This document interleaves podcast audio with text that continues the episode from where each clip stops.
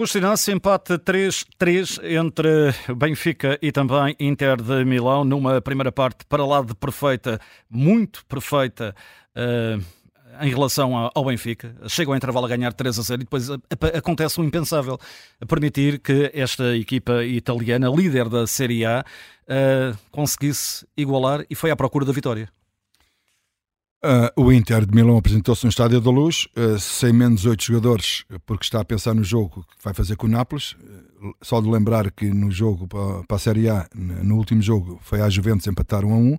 Agora vem à luz, vinha à luz jogar e tem no jogo do próximo domingo com, com, com o Nápoles. E daí, talvez dessas alterações que o Inzaghi fez na, na, equipa. Mas o Benfica não estava a jogar contra 11 jogadores, estava a jogar contra o Inter de Milão. Ponto. Não interessa se, se foram os melhores, se não foram os melhores. E o Benfica estava a jogar mesmo assim com uma grande equipa. O que é certo é que o Benfica entrou muito bem. É o Benfica pressionante, o Benfica que quando perdia a bola rapidamente a ganhava porque não deixava o Inter pensar o jogo.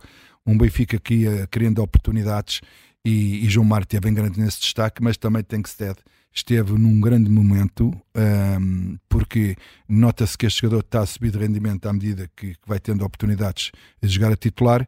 E, e viu-se um Benfica afirmativo, um Benfica poderoso, um Benfica a lembrar aquilo que muito bem tinha feito o, a época passada, quando foi, quando foi enfim, dando-lhe o nome de rolo compressor, que era aquilo que dava à equipa do Benfica, porque era realmente um Benfica que jogava, jogava bem, marcava golos, não sofria quase golos nenhums e não deixava o adversário pensar. Foi isso que o Benfica fez a primeira parte e bem, três golos de João Mário, que eh, ofensivamente, quando a bola vinha pelo lado direito do seu ataque, eh, praticamente era um segundo ponto de lança que se colocava ao lado do Tankstead, foi assim que fez os três golos.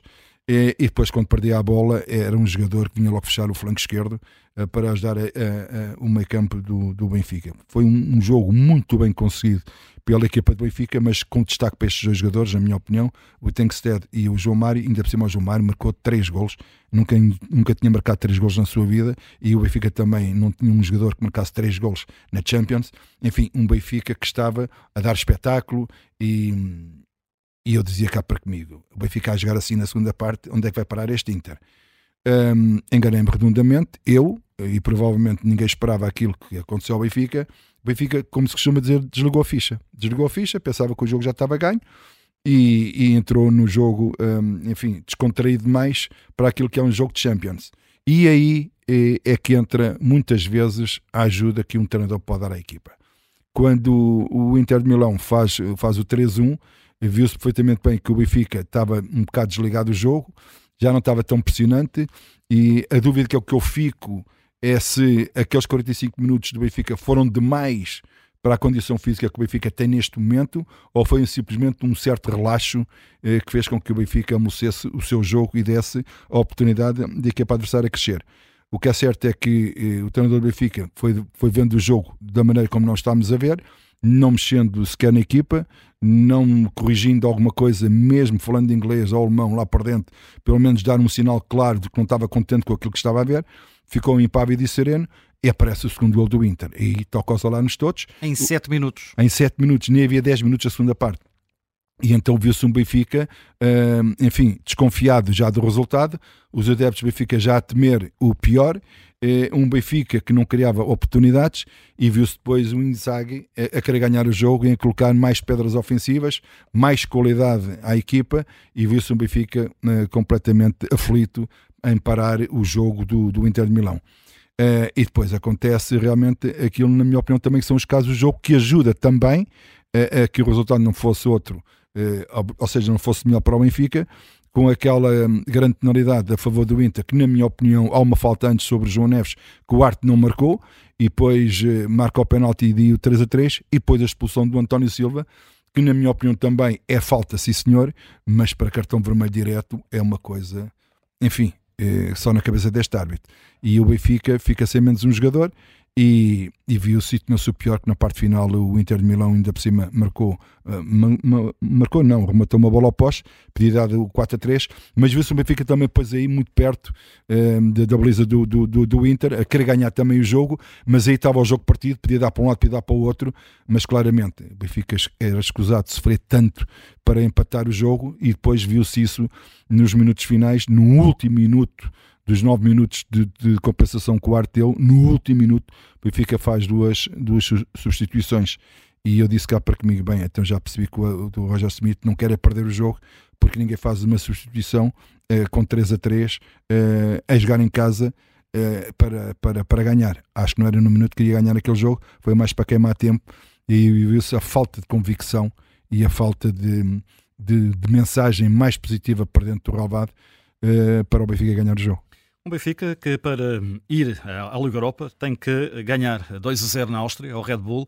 Se isso não acontecer, perde a Europa em dezembro e cinco anos depois o Benfica uh, cai na fase de grupos da Champions. Há aqui que tirar ilações desta temporada. Olha, uh, provavelmente eu vou dizer uma coisa que os benfiquistas não vão gostar, se calhar outros vão, mas eu diria que o melhor que pode acontecer ao Benfica é, era que o Benfica saísse da, da, da Liga Europa. Porquê? Porque o Benfica, neste momento, não tem capacidade para estar a jogar um nível de, de, da Liga Europa e da Liga dos Campeões e não ter custos depois para, para a Liga Portuguesa. Uh, este é o campeonato dos 100 milhões. Acho que dizer assim, ah, mas sair da Europa é, é, é, um desastre para o Benfica. Sim, mas estar na, na, na, na Liga Europa e, está-se a desgastar na Liga Europa, comprometendo aqui ou lá alguns pontos na Liga Portuguesa, não sei o que é que será melhor para, para, para o Benfica. Eu gostaria que o Benfica continuasse na Liga Europa porque é preciso pontos para o ranking, de, de, de, uh, ranking uh, europeu. Portugal precisa de ganhar e precisa de ganhar esses pontos para estar lá. É importante que o Benfica continue na, na, Liga Europa. Eu só estou a pensar, eu como benfiquista, se calhar até preferia que o Benfica não estivesse na Liga Europa, mas claramente que o Benfica vai ter que lutar para ir à Liga Europa. Mas quem faz uma Champions como o Benfica está a fazer, que ao fim de cinco jogos tem um ponto só e tem o último jogo para discutir isso e nem por cima tem que ganhar por uma diferença de dois golos, também não merece andar na Europa, sinceramente. Eh, para ti, o que é que destacarias pela positiva nesta, nesta, nesta partida? Até aposto que é a primeira parte do Benfica. Claro, chegaste lá.